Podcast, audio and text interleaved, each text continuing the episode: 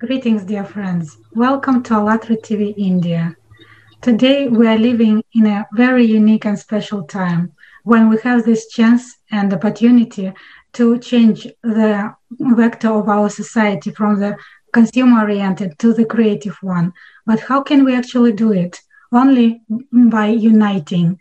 When we are all united as a one family, when, when we are united by one goal to build the creative society, to change the format of our society, and to build the world worthy of humanity, then we can overcome any difficulties and any adversities that can that we can come across. So let's find out from our guests how they envision the creative society, the beautiful world where, where every person lives comfortably and happily in all spheres of life.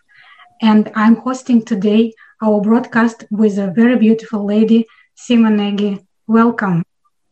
Thank you, Tanya. Uh, hello, everyone. So now we would like to introduce our special guest, Tasneem and Hussain, Hussain Dohadwala. Tasneem is a middle school coordinator at Fazlani L'Académie Globale. Hussein is IB inspector, CBSE Cambridge and IB curriculum designer, academic director at Fazlani L'Académie Globale. Welcome to our live conversation. So, since uh, this conversation is dominated by three females, let's start mm-hmm. from the male member. So, Hussein, we would like to know from you, since both of you are in the field of education, changing and impact, impacting lives every day. Did you always wanted to be an educationist? And uh, Tasneem, after Hussein, we would like to know your perspective also for the same. Thank you. Thank you, uh, Seema, and thank you, Tanya. And it's really a pleasure to be here. So, you know, coming back to the question, I think uh, it was never the idea of, uh, you know, getting into education uh, I always wanted to get into banking. Uh, I actually did my undergrad studies, my postgrad, everything was aligned getting into that vertical. And I think after I worked for a couple of years, I realized this is not what I see myself doing. Uh, I don't know whether it was a calling or you know something else, but uh, uh, my mom was a teacher herself, and she also then became a head of school. So we used to have a lot of conversations at home about you know the changing scenario in the education vertical. International education was really coming into the country at that point in time. And this is i'm talking about the uh, towards the uh, you know early 2000s and that's where uh, you know that sparked an interest in me that you know why can't i be part of this revolution and you know this internationalization of education? Because that uh, you know when i used to hear my mom talking and how it can really transform you know the way children think the way they apply themselves so i could just reflect back that these are things which i actually did very late in my career when I was young, it was very, very uh, textbook oriented. And that's where I got into my journey uh, in 2006. And uh, here we are today. I'm sitting with some great educators, you know, just sharing my journey and my thoughts. So that's, you know, how it has been. It was never, uh, you know, this path was never something uh, that I intended to follow. But probably, I think, uh, you know, as they say, the Almighty knows the best. And I think somewhere He led me towards this path. I actually did my educational degree two to three years after I got into this space I did my bachelor's, I did my master's, uh, just so that you know I qualifications also to lead a program and to get into the classroom. And today, when I just look back, I don't think I could have done anything else. Uh, online, as everybody says, is challenging, yes, but I think it's just allowed me as an educator to innovate. You know, there are very few careers where every day you can go into something expecting there is going to be something new. A, a question from a kid, you know, uh, a certain activity you do every day there is a new experience. So in that in that sense you know i think we are like actors right? An actor goes into a new set every day not sure what is going to happen. It's the same thing with educators. You go into a classroom you're not really sure how teaching and learning is going to happen how student inquiry is going to go in a certain way. And i think that's the great part of it and that's something which i really enjoy. Thank you so that's really wonderful hussein tasneem your perspective please uh, good evening, everyone. So happy to be here and sharing this platform with all of you, and especially um, Hussein, because I think we've never been together the same platform like this. We've worked together, but you know, doing a webinar like this, it's it's it's different, you know. So talking a little bit about me, um, you know, when I was in school, I always admired my teachers. I looked up to them. They were my role models after my parents, um, and there were these two teachers who actually changed my life. They motivated me, guided me. They were there for me at a time where I really needed somebody. And I always told myself, I am going to be a teacher. And uh, then we went to college, and you know, your friends got into different streams. You just followed with them. And I wanted to do something with travel and tourism, or maybe the hospitality industry. And um, ideally, wanted to fly, become you know an air hostess. I did my IATA also, and then when I got engaged to Hussein, um, my mother-in-law was like, "Nothing doing. We are all into the field of education. We are educators. You have to take this forward and be with us. You know, education is the way forward." And I said, yes, fine, let's do it. I think that was the calling for me. So I also did my bachelor's, my master's. And today, when I see myself, um, I don't know why I just wanted to do, you know, something else apart from education because I think I was just born for this. And I proudly say that. So I'm very passionate and I just love my children. So I'm very happy. And if, if you ever ask me that, uh, is there any other alternative career? I don't think I have one. I just want to be in education. You just get me anywhere, any school. I just want to be with children. So yeah, that's that's the way it was for me. So that's beautiful. Both of you uh, actually are very, very passionate about what you are doing. Maybe it was not your calling initially, but later on it became a part of your life. So, Hussein, I would further like to ask from you uh, what motiv- motivates you and inspires you uh, in your work also and in your personal life also? Uh, so I think what uh, motivates me. So I teach the older children. So I think one thing which I and Tasneem were very very clear about from day one, because you know, as I'm sure everyone has heard, both of us are in the same school. Uh, I look after more the older students and you know senior school that's classes nine to twelve. Uh, so I think uh, one factor that really drives me is my children. and you know, I tell so I had this student called Soumya, and I still remember uh, in fact, on his graduation, I say that thank you, Soumya, you've actually made me a better teacher. So I think you know the uh, children have that power, you know, to re- extract the best from you. So the way we can extract the best from kids, I think it works the other way around also. So there have been so many kids in my 15, 16 year journey who have really impacted me, who motivated me to do better, uh, because I knew these kids had so much potential. They just needed the right kind of platform and just someone to mentor them, to guide them, so that you know they could really achieve their full potential so i think it's kids uh, if i look at personally i think my mom and Tasneem, both of them really motivate me in my personal life, uh, just in terms of you know whatever they've achieved. Uh, so my mom is someone who brought IB or international education into India, and when she started, there was one school, and when she left, uh, it was more than hundred schools. And you know, today everyone talks about international uh, or even the national education policy bringing in elements of international education into our classrooms. So I think a lot of credit goes to her for you know just the groundwork that was laid. And second is my beautiful wife Tasneem. Uh, you know, because obviously we're married, I have to ensure that you know I say some good words also for her. But uh, Tasneem is also someone because you know even in online I've seen the way she manages uh, you know my little one who's seven years old and she's managing her work. I think that balance is, is absolutely brilliant. So she's also someone who really motivates me. I see her sometimes late in the evening after my little one is put to bed. She's working on either checking a planner or you know creating something, or sometimes uh, you know kids just send her some query and she's you know trying to give them the best response. So I think Tasneem is twenty four seven. You know, a lot of kids also call her that that you send her an email at any time of the day or the night she will respond to you within probably 10 15 minutes. And i think that's somewhere rubbed off on me also. So i've also become like you know so we are the 24 7 couple when it comes to education that was very well put up. 24 7 couple for education because education as we know has the power to change anybody's destiny. And hussein it was so beautiful when you expressed gratitude towards a child who has made you the best teacher. So tasneem what inspires you and what motivates you for your work um, firstly, thank you, Hussein. That was absolutely overwhelming and much appreciate that.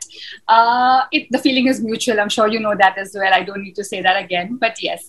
Uh, so, uh, because we both are into the field of education and dealing in and out with children, our answers are slightly similar. But yes, to sum it up, for me also, it is my students because I remember the first day when I actually entered my classroom as a teacher. I was teaching and I was given the opportunity to go and take a class I was trembling. And one child came up to him and said, Miss, it's okay. Um, we, we promise we will not uh, do anything wrong. You know, we will not make fun or we'll not do anything. We'll make you comfortable. An eight and nine year old telling me that, I think um, that was uh, something which was I think the best part of my whole career because when they made me comfortable, I learned with them, as Hussein said, I learned with them, whether it was technology. I'm again talking 14 years ago, 15 years ago, when they taught me things, I taught them things. It was a collaboration. They ne- I never took them as my students. We were more friends in the classroom. And today, when those students come back to me and say, Miss, because of you, I did something, or you pushed me and motivated me, thank you. Thank you for believing in me. I think that's the biggest motivating factor for me that I was able to make a difference in that one child's life at least. And that's my goal, which keeps me going, you know, because they're so selfless. Their love is I mean, there is there's nothing to it. There, there is you can't say it's because for you know this particular reason. It's absolutely selfless. So that keeps me going and motivated. And when I took up my personal front, of course, um, uh, Hussein is one person we definitely I definitely look up to. But apart from that, it's my little one. I would want to mention that today. My seven-year-old. I think he motivates me to another level. If I don't know something, I am stuck. He just holds my hand and says, Mom, it'll be fine. Let's do it together. Can I help you? Would you want some water? You know, those are small, small things which just keep me going that yes, there's no way to give up. He's not going to give up. Why should I? And especially when I have to teach him concepts in math, I'm not very good with math. I've never liked the subject. Not that I'm not good, I don't like the subject matter, but he'll tell me, we'll do it, we'll manage, don't worry that keeps me going. And you know, his quest for knowledge, he wants to learn more, he wants to know more. I think that's, uh, and I have to also mention one more thing, sorry, but my mother in law. Um, today, what I am is because of her when it comes to education, and I have to give her this credit if I can become 10% of what she is today, I think I am sorted. I am, I'm going to feel grateful for that. So the, the, the hat she wears, she wears multiple hats, you know, uh, whether she works for the community, with our own, you know, community, when she works for the school community, for the home front or for the family. She manages everything so beautifully, multitasking, you know, and, and at the same time, she's there at one call for anyone, for anyone, anywhere. So I think that's the motivating factor for me to keep going and never give up. And she also being a teacher, when her students mm-hmm. call her and talk to her, and I see that passion, I'm like, yes, that's what I want to achieve. So, Seema, I'll just add one more thing here. You know, we have some students like uh, I remember this batch that Tasneem, it was class four that she started her career with, and you know those kids are obviously now they've graduated, etc and it's it's so overwhelming you know when those kids send across personal messages so this one of one child who's in the us uh, he sent across personally reached out you know during the lockdown. There's another child who was you know about to get married and he was very keen you know for uh, Tasneem to just see that okay you know this is the girl i'm getting married to. And you know miss i've always you know just wanted to just you know make you meet her. I think those are the moments which make this entire journey worthwhile you know? And i think that's something which is probably i think only the domain of teachers where we have that unique this. Yeah, Tasneem. Thank you very much. It's so amazing to listen to you. Actually, I uh, kept smiling all the time. It's so wonderful to to listen to inspired teachers who inspire their uh, students and children, and uh, I inspired by them really. And uh, teaching is not only about giving some knowledge; it's also showing your example, yeah, and uh, sharing your feelings and uh, your happiness. Yeah your, experience with not only about uh, education but uh, generally in, in life. It's it's so amazing. I think your children are very happy and lucky to have you as teachers actually. Thank you very much. And as you called yourself 24 7 couple i think you can also uh, we can also say like a 24 7 um, team. Yeah uh, like you because you're separated but together at the same time yeah? So you're doing a similar job and together. So let's talk about some about values and, and human qualities which are important for a teamwork. Can you please speak on that topic? And i think uh, it's time to Tasneem uh, to to to be the first. Great, thank you, and thank you for being so patiently listening to us because we can go on and on. You know, I mean, this is something which we are passionate about, so we can go on. But coming back to your question, Tanya, thank you for this question. I think um, as a couple, when we work together, firstly, we uh, keep in mind that we're very professional in our approach. It's not that we take each other for granted. I just can't say, hey, Hussein, uh, you know, I've not done this, you do it for me. I know my domain, he knows his. You know, so when he looks after, he looks after the entire section, and I'm just a part of that. I am re- responsible. I am supposed to report. I will do that. That's required, and we lead by example. So that's very important. So our entire team knows that we're friends at the same time, we are family at the same time, but when we mean professionalism, it's there for us. So that's what I think that's the most binding factor for all of us. And we're there for one another, whether it's him for me, me for him. And we're there to support when we need help. And he would do that irrespective. And if I was not in that place, if it was somebody else, he would still do that, but in a professional manner. Same would be with from my end. So I think keeping that professional approach and not taking each other for granted, that's very, very important. Striking that balance is very, very important. And uh, to respect. I think he's at a position, I need to respect that, you know, I could be wherever we could be together in one staff meeting, but that doesn't mean we don't respect one another, you know. So that is very, very important. That respect is very, very important for us. That's something which we always abide by. I absolutely agree with it. This respect is a basic uh, point for mutual understanding, yeah, uh, and for solving any problem that can arise during the communication. So, Hussein, do, do you have something to add or like? Uh, yeah, so Tanya, I think, yeah, the respect is such an important term. And not only, you know, because we're working in the same vocation or in the same school, I think respect between two partners is integral to any relationship uh, flourishing and blossoming. Uh, where you're respecting someone for their opinion, their perspective. Uh, you're also treating them as equal. So between me and Tasneem, in fact, I think uh, in a lot of ways, Tasneem's strengths far outweigh mine and I've been always, even with you know, with my friends, I've always been very open because you know, as I was mentioning earlier, just the way she's handling with the online, with my son, and with her work, I think that's something uh, pretty amazing, and where you know my respect has increased for her manifold, you know, during the last one and a half year. Uh, the other part, I think, which is very, very important in any relationship, is you know having the right kind of balance, uh, where you can balance your personal and the professional life uh, very well. So I think for me, those are the two key value systems. And uh, you know just treating each other as uh, you know equal. So just because you know so uh, we are coming from a culture where you know traditionally the viewpoint has been that you know the the male is the head of the household etc and i strongly disagree with the, you know that kind of an outlook. When we even talk about creative society i think the idea is how all of us are equal irrespective of you know the color of my skin you know the community i belong to uh, the region i've been born and brought up in. And i think that starts from a relationship at home if you know i do not treat her as an equal or she doesn't treat me as an equal uh, i may talk a lot about creative society but then nothing's going to happen because at home i don't i'm not living the kind of value system that i would actually want my children etc to you know imbibe from me. So i think role modeling that is very very critical and very important. Yeah creative society actually starts uh, at home from from ourselves. Yeah and then it it will spread uh, across the whole world. Yeah thank you very very much. very very well put up uh, hussein and tasneem. Respect because we need to respect each other and then only we can work together and maintain that work life balance. So so beautifully you have explained about how you need to role model as a parent as a husband as a working professional and then only you can live by example and you can lead by example. So let's move ahead. Um, now, I would like to know from you, Hussein, we can start from you. How do you envision the creative society where everyone in the world will be comfortable and happy to live in? Mm-hmm. I think, you know, uh, in education, we always have all these high idealistic thoughts. And, you know, this is that idealistic kind of a question.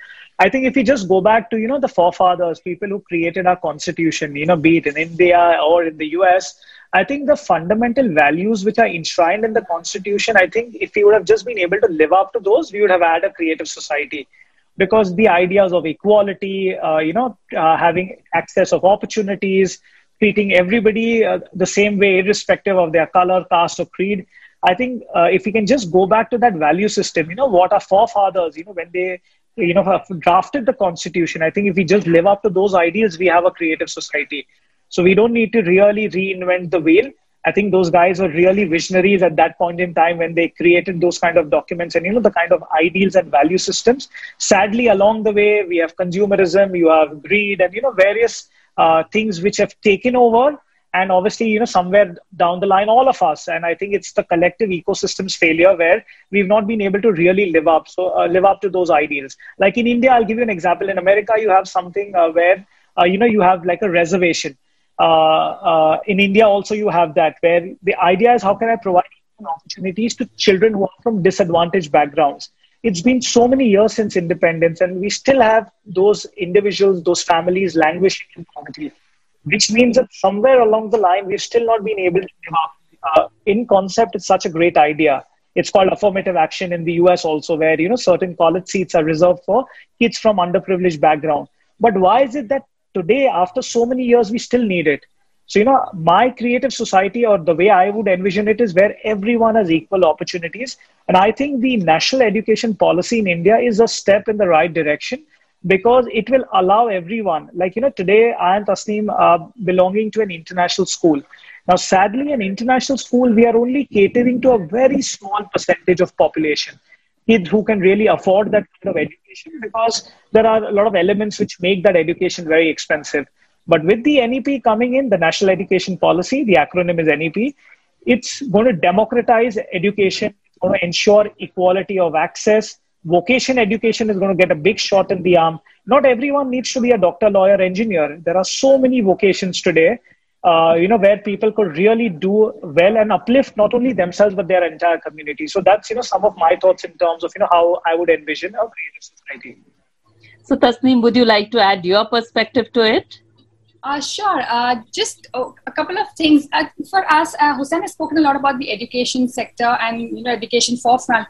I would also like to add uh, somewhere about values. Yes, the NEP talks about values and life skills, but as again the international schools are doing it but not everyone is still equipped with that. So i think emphasis on values mindfulness you know that is the key for at least what i think uh, to have that creative society what we are dreaming of you know where even if a child has fallen is able to cope and rise we're teaching them those skills that it's okay that failure is a stepping stone to success. But you know for us we are so mark centric at times know that um, that that doesn't happen with them. You know we're so focused with the marks. But again i'm talking about the educative uh, part. But that is something we need to move away from. We need to provide them opportunities for you know imbibing values.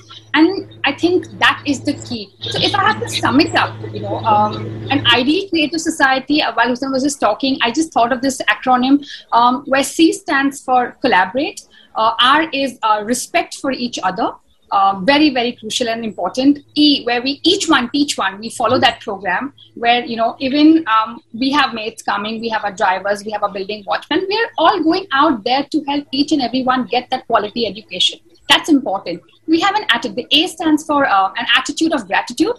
We, I think that's again key. We have to be grateful and tolerance. Uh, you know, that's again the need of the hour. I stands for innovation. We need to innovate. You know, that's very, very important again because coming up with new ideas, opportunities, how this whole creative societies come up and a new innovation in itself. So that's why we need to keep innovating and providing those opportunities. Um, we would stand for, you know, the values that we imbibe within our students or within our children at a very, very young age, which are then nurtured. And the last thing would be E, that is, you know, enrich lives very, very important. So that would be an ideal creative society for me. Yeah, wonderful. Thank you very much for sharing your views on the creative society. And um, of course, when we talk about the creative society, we must mention and discuss the eight foundations, the pillars of the creative society, and some of them you have mentioned actually, yeah, and uh, because they are really um, like necessities, needs of all people, and we all long for an equal world, yeah, equality and uh, good education for everybody, uh, knowledge and uh, openness of information and, and everything. So, of course, they are basics of the creative society. And before we discuss them, let's a short video about uh, how they were formed and uh, some these eight foundations are also mentioned. And I would like to um, say that uh, this short video is from the conference which took place on the 20th of March 2021, What the Prophets Dreamed of. Let's watch it.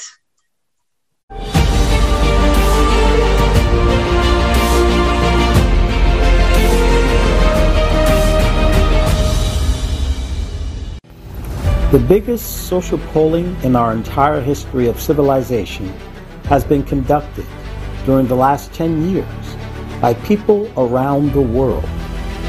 180 countries, millions of people of different social statuses, denominations, nationalities talk about the society in which they want to live in. And this is a creative society based on the answers of the people from around the world, eight foundations of creative society were established. A society where all people can live in happiness, peace, and prosperity.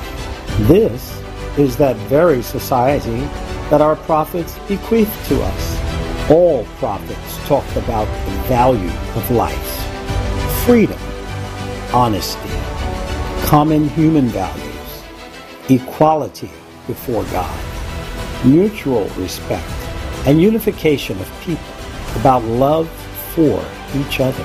They talked about the common truth and about the world which we can create. The prophet said, There will be a time when we're able to build a creative society. We are honored to live in the time which the prophets talked about. When everyone is chosen.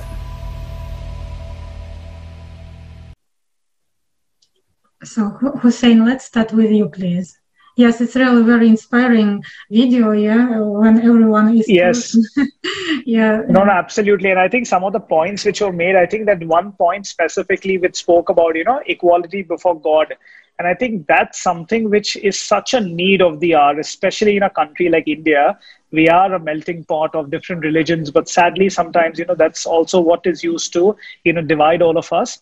Uh, because somewhere everyone has put uh, you know religion before everything else. And i think uh, and the other slide which you know spoke about all the religions from taoism to islam hinduism i think ultimately all of them uh, you know propagate the same philosophy. It's about humanity first right and i think if we just go back to those core ideas of every religion uh, we would actually be able to achieve so much more and get closer to our aim of uh, you know what the prophet dreamed of uh, in terms of you know few other things, I'll just go back to this one example which I do with kids in class.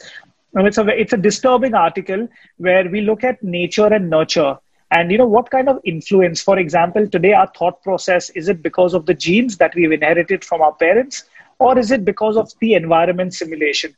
So in America, uh, a seven or eight year old girl was asked, uh, you know, uh, CNN was doing an interview, and she said, you know, I do not like the way I look. It was an African American girl, and she said, the color of my skin is nasty.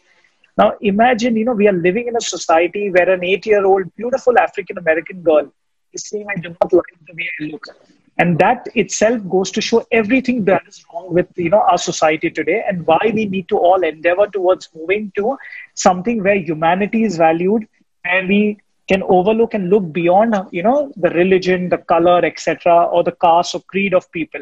So for me i think that's that's so important. And that message resonated so well in this video also which was showcased where you know aspects about safety equality valuing human life even if we look at, I'm sure all of you all know, you know, India is going through the worst uh, second wave of COVID right now. Today, human life today has just become a statistic. We've forgotten, you know, what is the person who's died. There is a family, there is a wife, there is a grieving mother, there is a, there are children. But what we are talking about, okay, it's two and a half lakh cases, 1500 dead. So sadly today, what has human life reduced to? It's just a number and that's where i think uh, this entire initiative is so much the need of the hour. So you know those are just some thoughts from my end. Thank you. Mm, absolutely yes human life is the highest value and uh, we should uh, value our life and life of people around. And it's so sad yeah that we have so many deaths nowadays that it becomes like a common thing but nobody uh, actually thinks exactly and we don't even yeah, think about it. Like you know even uh, it just becomes a news item. Even if someone loses you know if there is an accident it's just a news item. You'll quickly turn over the page without you know even thinking. So somewhere even empathy is you know lost on us yeah, it's just just so unfortunate. Yes. Yeah. Uh, Tasneem, will you also uh, share your opinion about the creative society and also will uh, the implementation of these eight rules eliminate violence crises that we have nowadays and uh, will it help us to, to build this beautiful world that we all, not only our prophets, but we also dream along for actually? Absolutely. I think the video um, spoke a lot. Like we always say, a picture speaks a thousand words. So I think there was so much that we learned and understood in this one little video. And I think the eight foundations are integral, you know, towards developing a creative society. The first and most important thing that I feel is the change in mindset. So that at this point in time, one quote comes to mind. Um, you know, uh, I cannot recollect exactly who has said that, but the, the, the gist of it is that there's an old man who states, "Erasers are made for those who make mistakes." But the youth replies, erasers are made for those who want to rectify and are willing to rectify this mistake. So it's all about a change in mindset. And if that happens, where we want to look at a growth mindset, that's what we want to do within our students, within teachers, within us as individuals. I think this world is definitely going to be a better place to live. We need that growth mindset. We need to all work towards that common goal. And one thing that I always tell my students, and I tell them always and all the time, that there is no other religion than kindness. For us, let's not be divided with all of that, but religion, we let's talk about just kindness we have kindness ambassadors, we have a kindness squad. Let's do all of that. We have a kindness club, in fact, initiated at our school, where we just reach out and make everybody feel special. Equality, as what we have rightly spoken about, equality. I think that's when we all get to feel equal. We are all appreciated for every small thing that we do. I just tell them, imagine if that garbage, you know, collector has not come in today. What would be the case scenario in our city? Their job is equally important. He's also professional in his own way. He's doing something. We are all there together. We are all working together. Just because he's doing something which is very low key, that doesn't make him less acceptable. So these are the kind of things I think kindness all along would definitely um, help and make this world definitely more creative and this creative society uh, a definitely better place to live in. So kindness is the key. So in a nutshell, if I have to just say, we do a development of personality, you know, and valuing human life, humanity I think along with safety of every individual, um, subtraction of power. Let's not have this power struggle every time. Uh, will definitely lead to a creative society. That's my thought on it. So that was beautiful, Tasneem. And um, the way you have envisioned the creative society, I think this is the way you are inculcating these values in your students also, because we could see that whether you are putting forward your perspective or Hussein is putting forward his perspective, we can see it's not just that you are saying it for the sake of saying, but your entire body, your entire uh, body language, your movement, your gesture, everything resonates with what you are telling. So it is coming right from the heart, and that is what actually matters, and that is what makes you a true educator. So, uh, Tasneem, now let, let's start from you this time. So, could you please also uh, share how you see education in creative society? Though you have covered a lot of points, but when we talk about creative society, when we talk about equality, when we talk about about human human life being the highest value. So how do you see education in creative society where every person has the best conditions for all the development of their skills their talents? How do you envision it? So um, that's that's a wonderful question ma'am. I'm so glad you asked me this. Uh, firstly for us i think all of us and mean, you would agree that education has to be stress free there is we have to have that love for learning. You know when we talk about yesteryears we talk about gandhiji's principles you know of um, learn by doing all right? Uh, or we talk about the guru shishya parampara. There is uh, that whole element of exploration wandering making mistakes and learning from that right? I don't deny that it doesn't happen. It is happening especially in the early and the primary years, we give those opportunities to inquire, explore, especially in the international schools. We do all of that. But the moment, you know, they come into middle school, six to se- six, seventh, eight, or once it's high school, it's a different scenario only. And I'm sure Hussein will agree. We are all focused only on marks. It's only a rat race. We have to, I see kids going from this tuition to the other, one after the other. It's crazy. I just see there's no time for themselves to hone their skills so, for us as educators, I think most important is providing opportunities where students can hone every skill that they are good at and acknowledging it. I think that is more important afterwards. So, at this point, I would like to also share there was this one video which was going viral on social media where you know you had these children like teenagers they were in the center of uh, you know center courtyard of a shopping mall and they was you know having different products like one had a guitar one had some piano one some, uh, football cricket bat gloves etc and they were all selling it. So you know customers walked up to them and asked them that you know what would the cost be? And they said it's free. And the customers of course didn't believe that.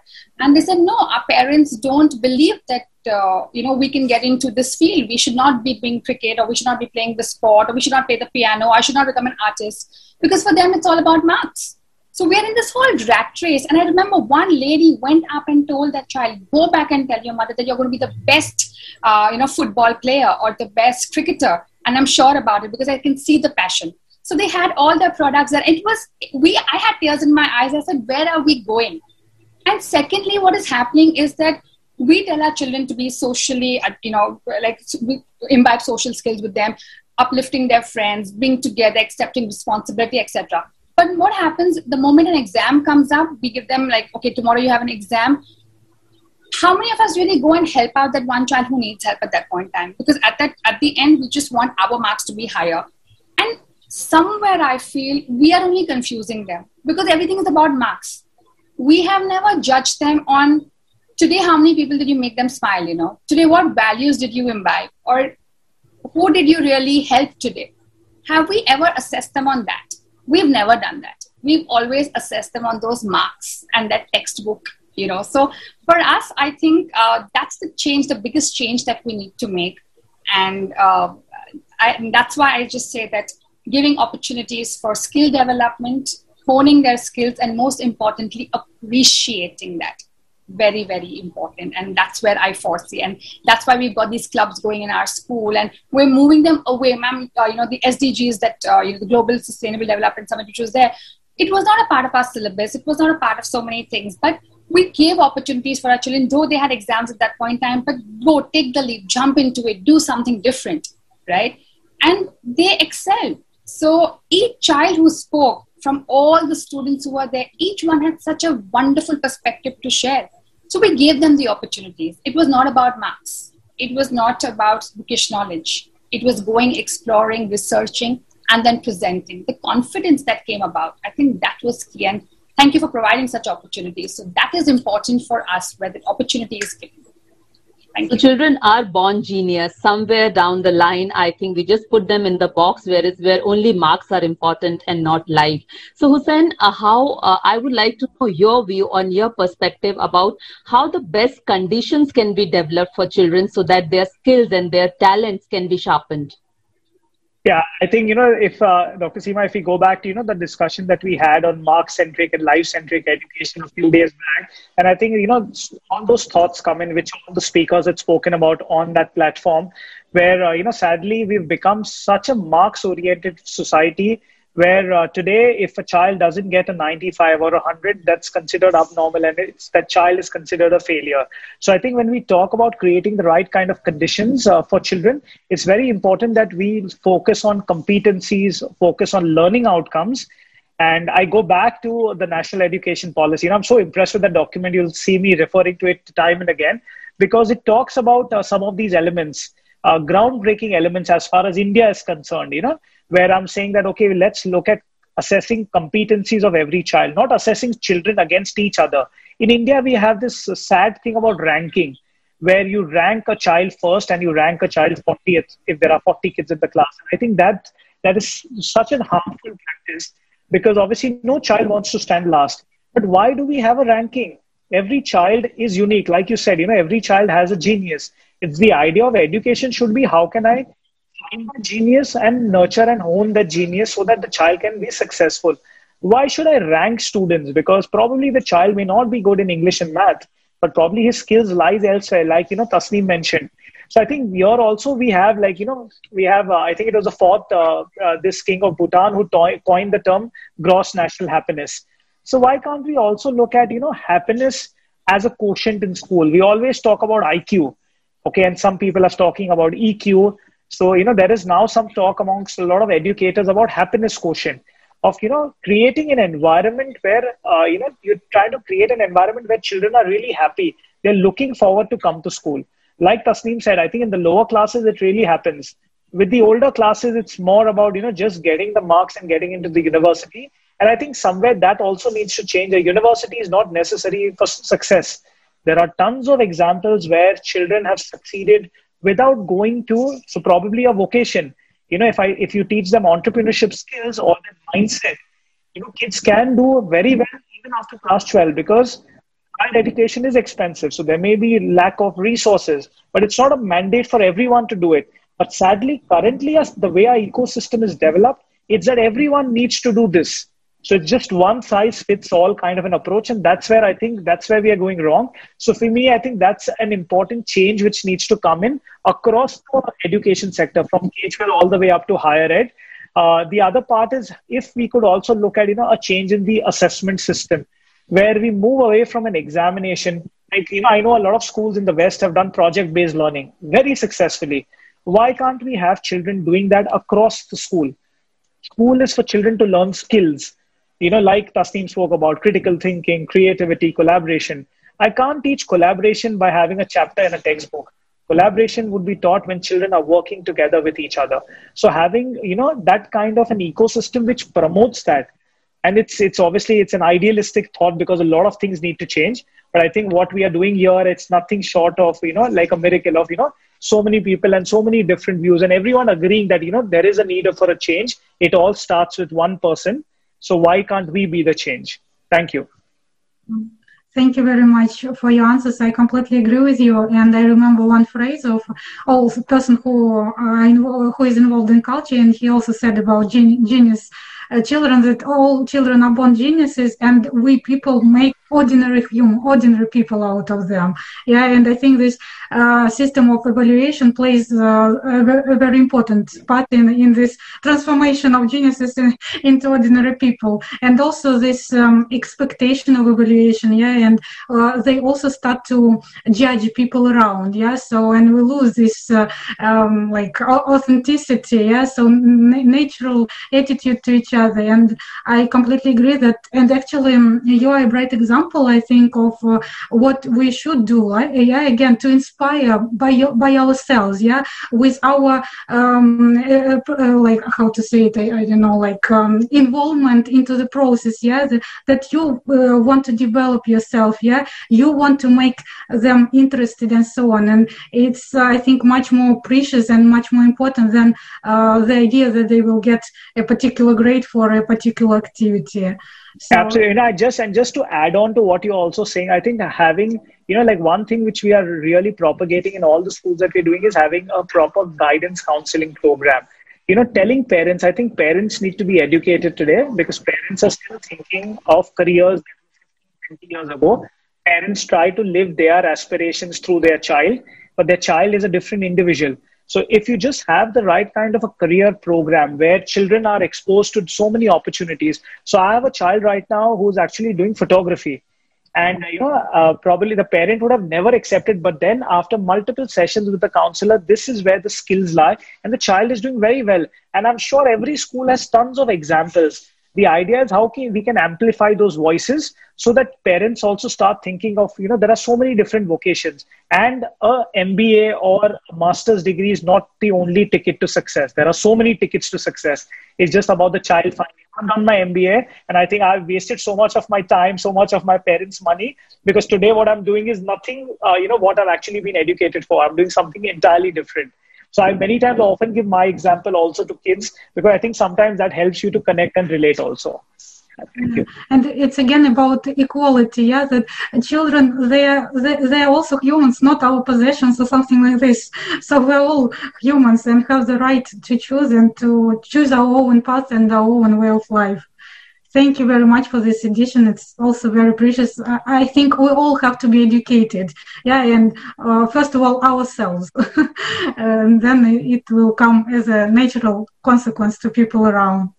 Thank you. So, and now we would like to show you another video uh, from another conference that we had on the 20th of December 2020 uh, from the online conference that was called Creative Society United We Can. Let's watch it elephants are habituated to a rope since childhood. First, they are tied to a tree, and an elephant calf, trying to escape, understands that the rope is many times stronger than him. Then, already being a grown up elephant, he no longer even makes attempts to become free, because he understands that the rope, which is stronger than him, will win anyway. And when already a human who, well, the strength of a human and an elephant is incomparable, but an elephant still submits to a human and follows him with his head down, is the same in human society. The whole point, imagine. An ordinary human, skinny and little, is leading an elephant on a rope. Why? Because the elephant believes that the rope is holding him. Friends, we have the same thing. Nothing is holding us except our imaginary rope. And I would simply like to say, friends, let us stop being stupid elephants and let's become humans. Yeah. Uh, and I would like to address the, this question connected with this uh, cartoon to you, firstly.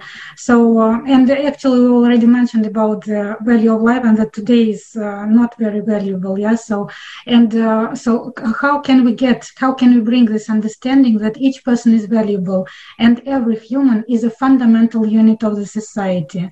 So that uh, we, because in this consumer format, life is underestimated. As uh, Hussein correctly said, it's just a number in, in the statistics nowadays. So, uh, what what can we do to bring this understanding of the value of life? I think that was firstly just um, short video, but so very very impactful. And you know, I think these kind of videos are so powerful in reaching out to an audience. You know because sometimes when we just talk and say something may not reach out as much as a visual would.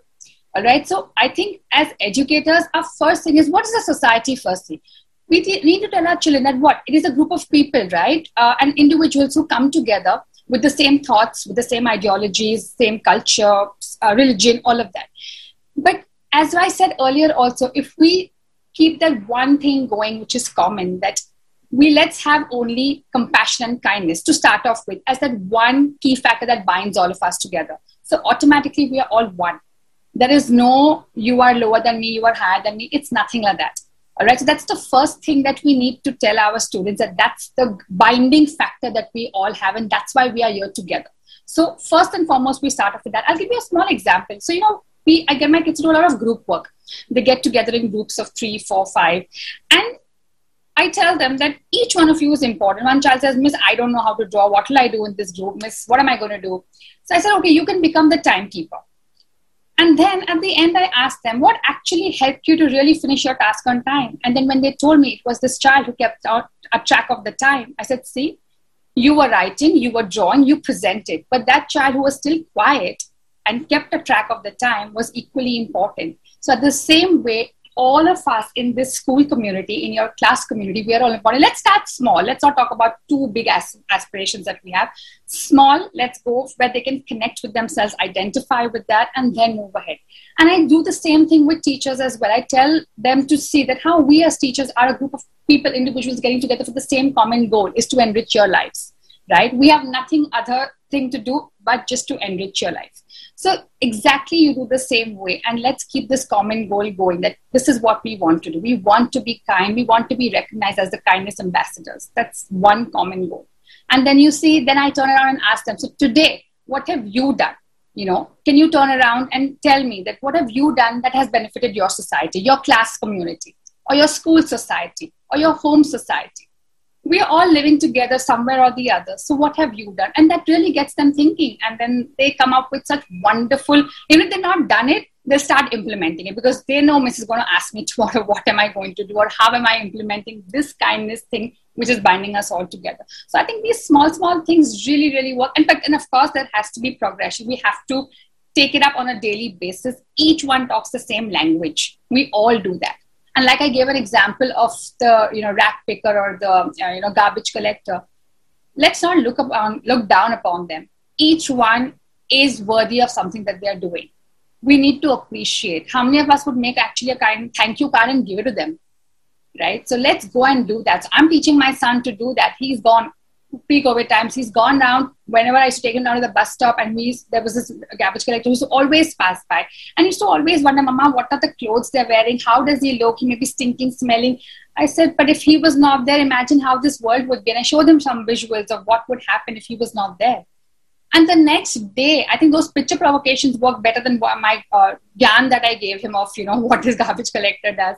Mm-hmm. And he made a card on his own and he went and told him and gave him and said dhanyavad. He said thank you in Hindi to him. He asked him, what do you say thank you? How do you say thank you in Hindi? So he went and said dhanyavad to him. And I think that's where I know I made that little difference in him. And he started telling everybody. And he was so proud to go and tell everybody in the society. I said, fine, if you're doing something nice and you want to tell people who that one person may also get motivated, why not? It's not showing off. It's about extending your passion of doing something where you felt happy and then telling everybody else, come on, you can also do it. So I think that's that's the key. Yeah, one wonderful exa- example. Actually, practical. Do it just practically. Yeah, it's much more. It's much more understandable. So, Hussein, do you have something to add on the point? yes, that? I think Tanya. That's why you know when I said you know that I respect Tasneem a lot because it's all these small tidbits of life skills that she keeps giving. Uh, you know, our little one that has made him you know what he is today. Uh, just to uh, you know, just to add further to what she's saying, I think two things. One is uh, I think community service or community outreach programs are very very important across schools, whichever kind of a school you know, uh, it's private, it's a public school, uh, it's international or national curriculum. Because I think children in developing a sense of empathy. So, you know what the example Tasneem also gave, the idea was that, you know, Aran was able to imagine and visualize a world where, you know, if certain individuals are not there or community helpers are not there, what would happen? So the idea is we need to develop that compassion, that empathy in children.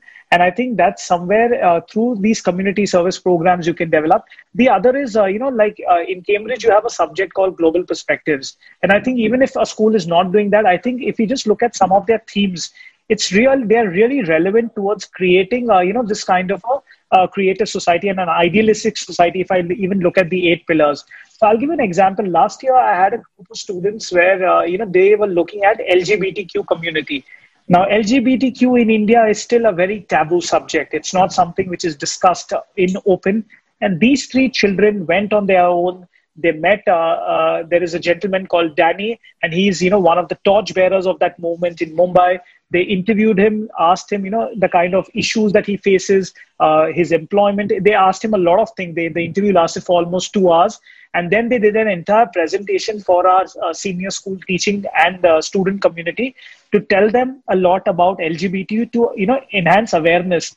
Because all of us are really happy in our cocoons. But you know when these kids spoke and you know the kind of revelations and the kind of things that you know they learned it was really amazing. So i think through that project they were able to learn so much about you know a particular group of people. Again when we say you know respect every individual one sexual orientation should not have anything to do with you know why i should look down upon a person. That's something which is his personal choice or her personal choice. But i should he's also a creation of god just like you and me. And i think that message came out so strongly when these three kids spoke about it and their perspective had changed. I could see their perspective because a couple of them come from very traditional orthodox families when they spoke and they also spoke about this changing mindset so i think if we give children these kind of opportunities where they can go in the real world interview people investigate issues which are issues real issues that we are facing suddenly we start uh, you know developing compassion and empathy in them.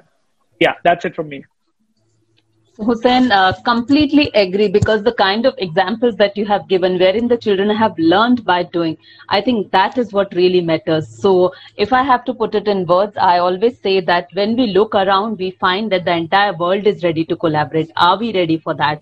And when we look beyond, we see creativity is there everywhere. All we have to do is we have to look beyond what our usual vision sees. So we have to do that. And also we need to look within what uh, Tasneem said. But once we start looking within, we introspect on various situations, various aspects, and then we have to look deep because critical thinking is here to stay and stay. And we have to make our children master in this skill. So both of you have put up your perspective so beautifully. Now moving uh, forward to another section of our uh, discussion. Now Creative Society uh, initiates uh, a very, very noble, um, I will say, aspect wherein we want to bring everyone to this platform so that we can hear everybody's voice. So the initiative Creative Society travels across the world, this entire initiative, and people inform each other about the project that it is already taking place. And we use the theory of six handshakes. That means that uh, we know any other person in less than five contacts whom you would like to invite for your next conversation and to hear his or her vision of creative society. So, Tasneem, um, this time we can give it ladies first. Um, so, I think uh, a, psychologist, uh, I would definitely want uh, his or her perspective coming in. So, there's this lady called Ashna and uh, it would be great to have her because she works with children, adults, of course, but i think their perspective you know right now to help us build this creative society because they hear so much you know they hear that actual dark side of children, adults, etc. What are they going to, especially keeping this pandemic in mind, you know? And when we talk about collaboration, we talk about, you know, uh, equality, we talk about humanity at that point in time. So where are those missing gaps or loopholes where they are where she's putting it together for them you know making them feel a part of the society? Because right now these children sometimes are not feeling a part of the society that they are in or a community that they are in for whatever reasons. They're not faring well emotionally they're disturbed so many aspects. So i think their perspective their understanding and how they can help shape this i think that would be great. So hussein whom would you would like to call so I, you know, I always believe, you know, the youth and the future of our country are our kids. So I would also love for, uh, you know, uh, a child or a couple of kids to be called on, you know, to this platform because we are the ones who are going to be the torch bearers. And, you know, if we have uh, these eight pillars and how these can be actually materialized, how these can be, this vision can be lived, it'll be these children who will have to carry the mantle forward from, you know, all the volunteers.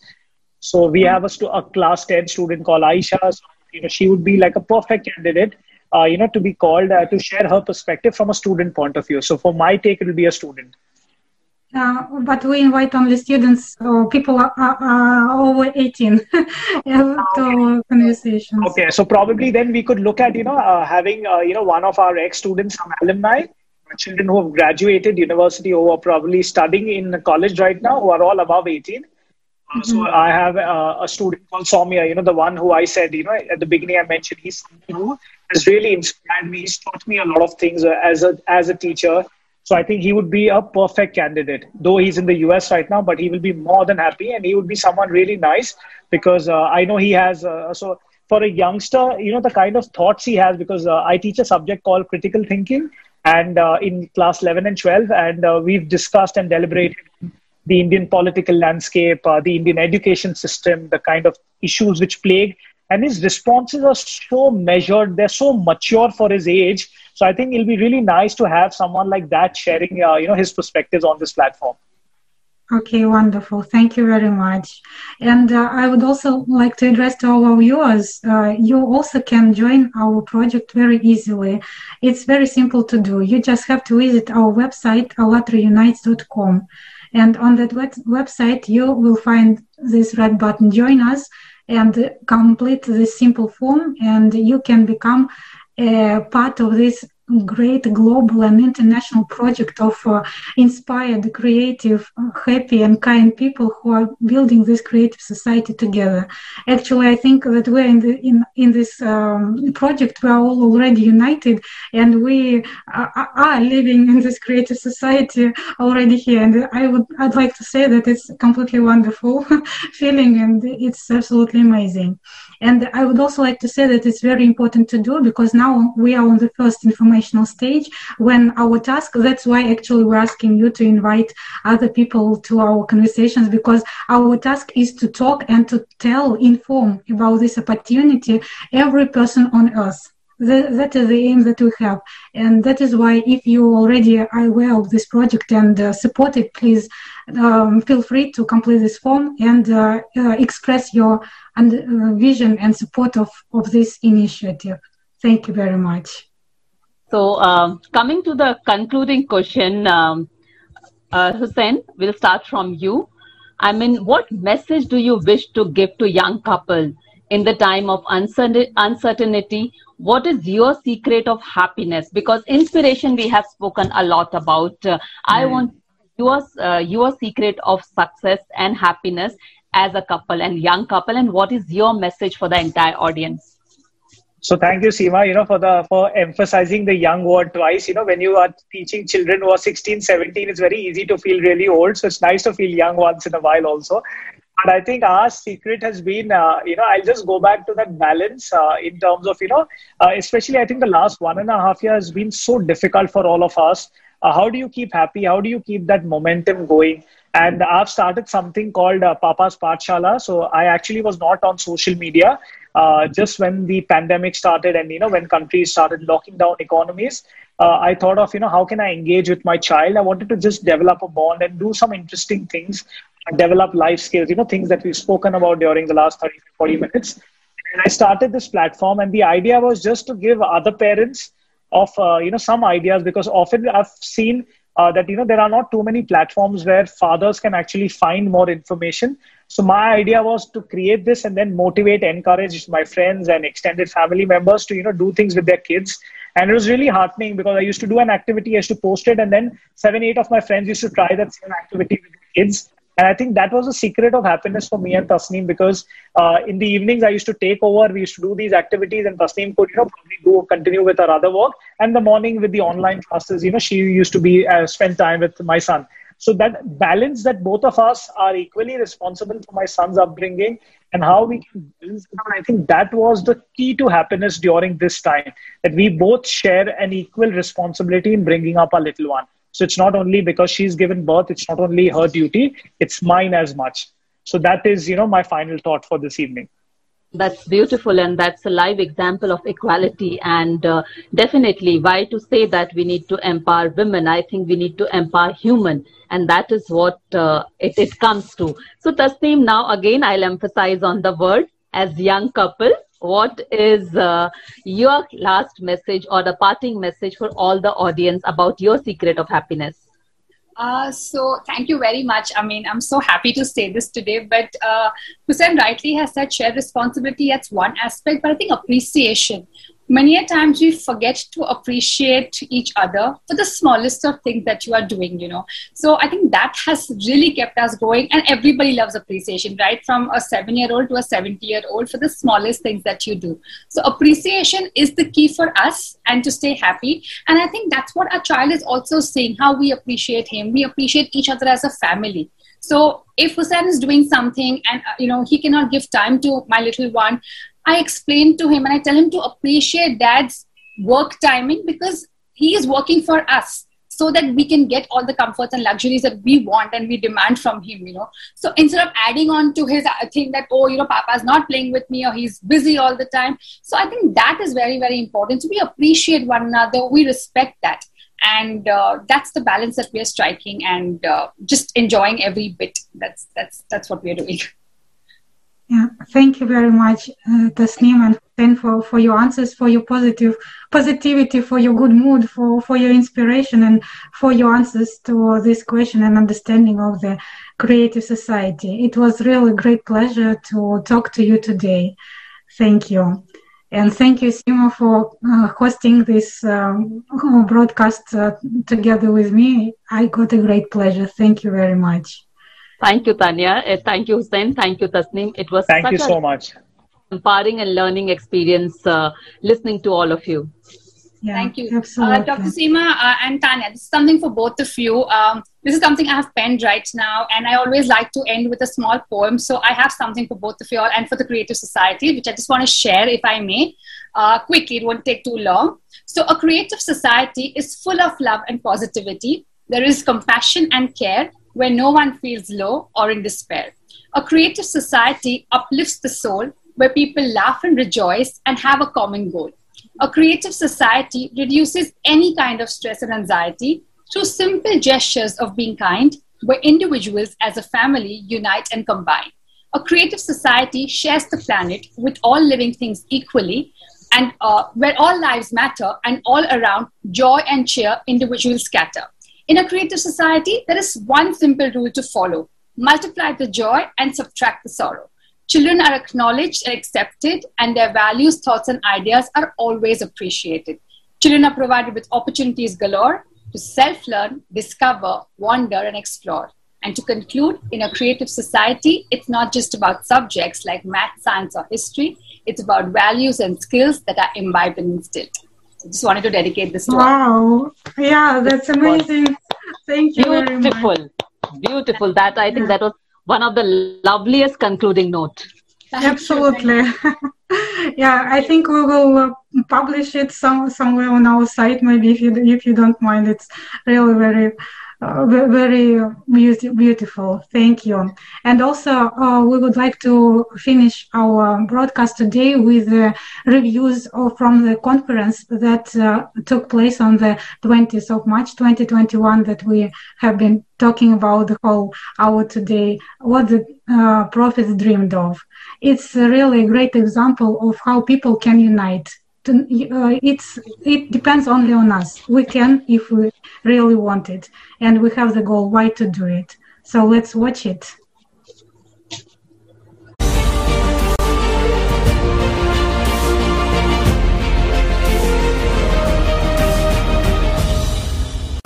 Amazing. I'm so overwhelmed. I'm so grateful to be part of this Creative Society program. Thank you guys. Let's keep doing this until we unite mankind. It was a humbling and exciting and inspiring experience to of us. We want this world to be a better place. We want to leave this world better than when we found it. We want. I'm honored and I'm flattered um, just getting to know the idea of this conference and just watching how diverse it was and you know, understanding that how God is love and how we can love each other equally. In total, I have heard, I've listened, and I've understood from the people around the world the way people actually pour their heart out. And it was so phenomenal to see people from different religions but talking almost the same language.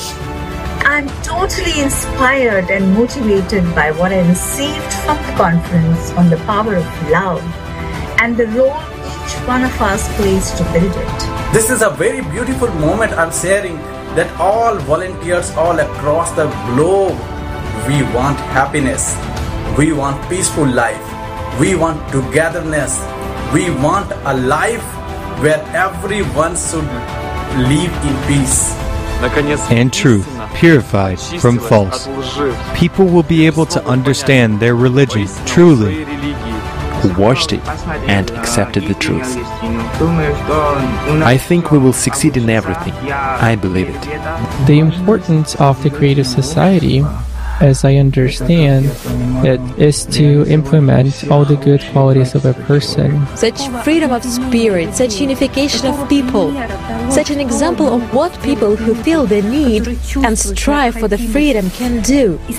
Feel the need for this unification because they understand that these are such times that we simply have no other option. And besides, it is a need, the need of every heart.